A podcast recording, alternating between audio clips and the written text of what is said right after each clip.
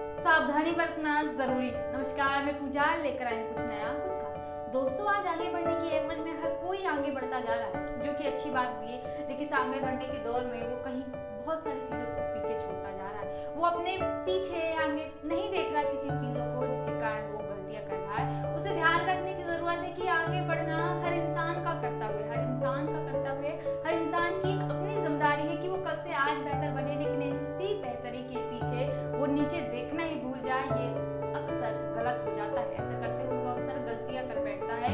इसलिए तो कहा गया है कि ऊपर चढ़ने की चाह तेरी है तो उमंग साथ रखना, जुनून साथ रखना, लेकिन अपने अभिमान को कम रखना, क्योंकि ऊपर वही जाता है जो हल्का होता है। आसमान में वही अपना परचम फहराता है, जिसमें स्वाभिमान तो होता है, लेकिन अभिमान नहीं होता, जिसमें ईर्ष्या नहीं होती, जो हल्का होता है। और उस वो जब चढ़ता है आसमान में तो नीचे की ना पाए લંબાઈ નામ લેવી